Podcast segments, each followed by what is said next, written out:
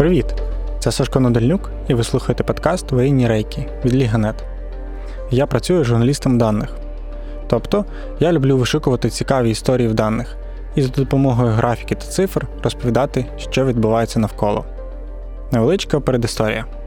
У лютому я зробив інший подкаст, який називався Я розберусь, де хотів розбиратись у складних, але суспільно важливих темах і розповідати про них простою мовою. Хотів показати, що цифри та статистика можуть бути цікавими на слух.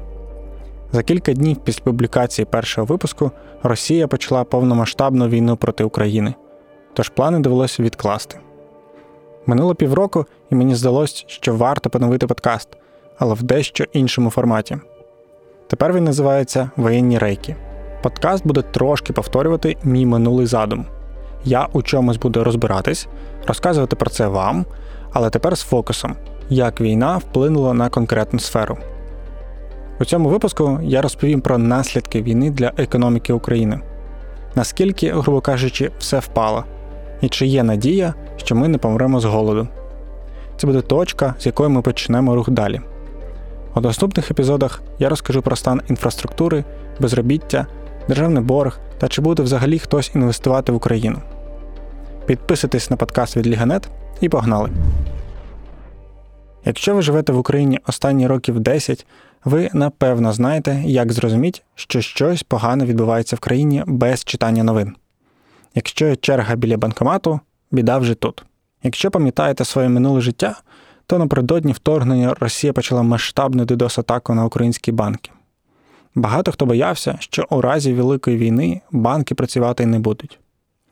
24 лютого біля банкоматів я дійсно побачив черги.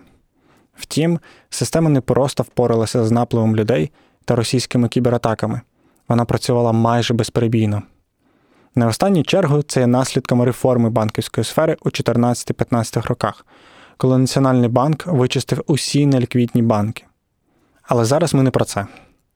Завдяки діям та перемогам Збройних сил українці повірили у завтрашній день і навіть потрошки почали повертати гроші назад до банків, стверджують у Нацбанку. Як і ми усі, економіка теж почала пристосовуватися до війни. Завдяки стабільній банківській системі соціальні виплати не припиняються, люди можуть картко розрахуватися за товари, бізнес може отримати кредит. Період останніх шести місяців можна назвати краш-тестом для української економіки, інфраструктури, бізнесу, коротше для всього. За даними Київської школи економіки, загальні втрати під час війни вже становлять майже 600 мільярдів доларів. Опитування, проведені дослідницькою компанії Градус, наприкінці березня показало, що війна зупинила або уповільнила роботу 86% компаній. Звучить страшно, але погляньмо на це з іншого боку.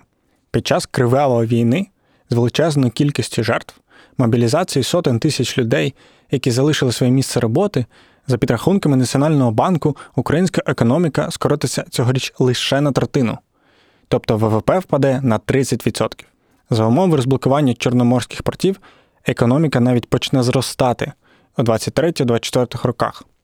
До речі, експорт зернових вже розблокували. Ми не знаємо, наскільки це довго триватиме. Путін нещодавно там щось почав жалітися на зернову угоду, але вже щонайменше 100 суден вийшли з українських портів у межах угоди, підписаної в Стамбулі в середині липня. Усім зрозуміло, що далі життя буде складним. Нацбанк прогнозує, що ціни щонайменше виростуть на третину, безробіття вже становить 35%. Чи може бути гірше? Почну з сумнівного оптимізму. Ми не помремо з голоду.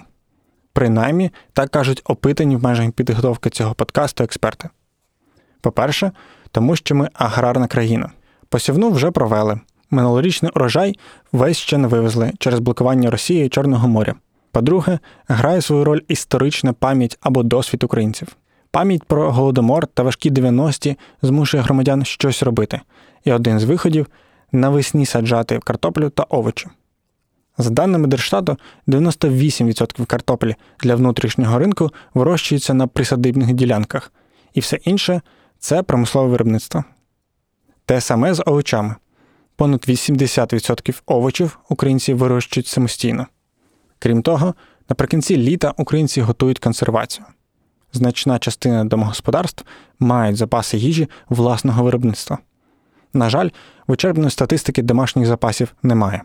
Звісно, війна непередбачувана і можуть бути товарні дефіцити, як нещодавно було з сіллю, гречкою та черешнею, але загалом усе ок.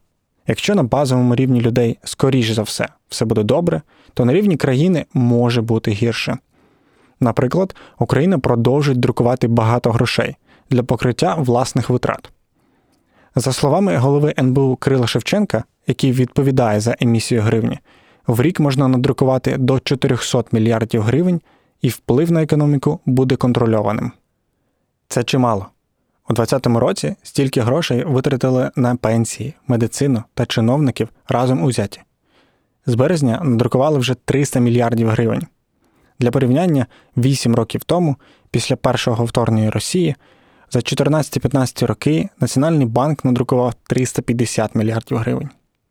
Щоб зменшити емісію грошей, треба домовитись з Міжнародним валютним фондом та країнами Заходу про сталу фінансову допомогу. З березня щомісяця ми отримували різний об'єм допомоги від майже 2 мільярдів доларів до майже 5 у серпні. 5 мільярдів доларів це і є потреба України на місяць, озвучена Міністерством фінансів та президентом. І щойно в серпні такий дефіцит нам покрили. Проблема в тім, що більшість донорів не хоче давати Україні гроші безпосередньо на війну. Країнам простіше передати зброю. Міністр фінансів Сергій Марченко каже, що з березня ми отримали 17,5 мільярдів іноземної допомоги, включно з тим, що йде у резерви, а не безпосередньо в бюджет. До кінця року уряд розраховує отримати ще 12 мільярдів доларів. Скільки Україна може проіснувати в такому режимі? Вочевидь, скільки буде потрібно. Ніхто з експертів не може сказати, як довго це триватиме, але всі впевнені до перемоги. Що треба зробити, щоб стало краще? Запустити умовний план маршала. Політичне керівництво України отримало достатньо сигналів того, що колективний захід готовий упродовж кількох років виділяти кошти на післявоєнну реконструкцію України. Мова йде про суми співставні з тими, що виділялися європейським країнам після Другої світової війни на відбудову. Це вікно можливостей, що здатне перетворити Україну на одну з найпотужніших економік Європи. В українському експортному середовищі не припиняється дискусія про те, як краще розбудувати процвітаючу державу. Звучать такі питання: хто ділитиме кошти, які дадуть в межах плану маршала, хто їх контролюватиме, і за скільки років Україна перетвориться на одну з найпотужніших економік світу. Річ у тім, що план маршала це рівняння з трьома невідомими, про які суми йдеться, коли план розпочнеться і у чому він взагалі полягає. Існує щонайменше три команди людей, які складають своє бачення майбутнього плану відновлення України. Тому, залежно від команди, усі називають різні суми інвестицій, строки проведення та умови. Перша команда це представники уряду. Вони натякають, що ціна питання 1 трильйон доларів. Це приблизно 7 бюджетів України. Здається, іноземні партнери готові надати Україні допомогу, але в рази меншу. Друга команда зустрічалася наприкінці травня в Лондоні, де відбувся форум, присвячений Україні. Представниця Лондонської школи економіки та екс-голова НБУ Валерія Гонтарєва вважає, що реально отримати більше 100 мільярдів доларів на відновлення України. Тобто, в реальності Україна може отримати значно менше, ніж просить економічний блок уряду. Третя команда це вісім світових економістів, серед яких є українці Юрій Городніченко з університету Берклі та екс-міністр економіки Тимофій Милованов, який нині очолює Київську школу економіки. У їхній роботі під назвою Нараз про відбудову України йдеться про суми на відновлення у розмірі від 200 до 500 мільярдів доларів.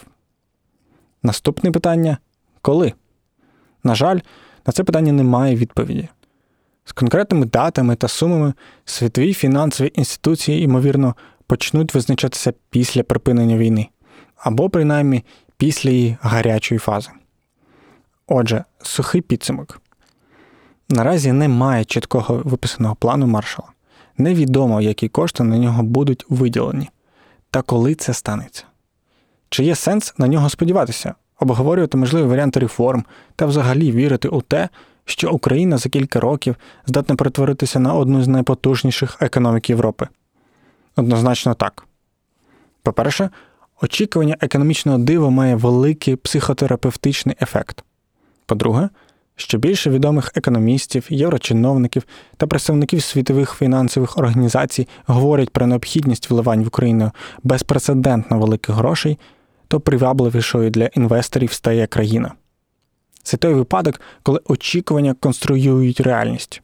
Приватні установи інвестуватимуть, якщо побачать, що це роблять уряди та міжнародні фінансові організації. У такому разі кошти від міжнародних донорів становитимуть невелику частину загальних фінансових вливань. Це і буде великою економічною перемогою України. Якщо ви дослухали до цього місця, вітаю! Ви тепер, як мінімум, диванні експерти з економіки під час війни. Шукайте подкаст воєнні рейки на стрімінгових сервісах, залишайте свої коментарі та запитання. Долучайтесь до спільноти друзів Ліга.нет та підтримуйте якісну журналістику. Підпишіться на щомісячний внесок і отримуйте ексклюзивні матеріали від найкращих авторів. Адже саме завдяки вам ми створюємо нові проекти.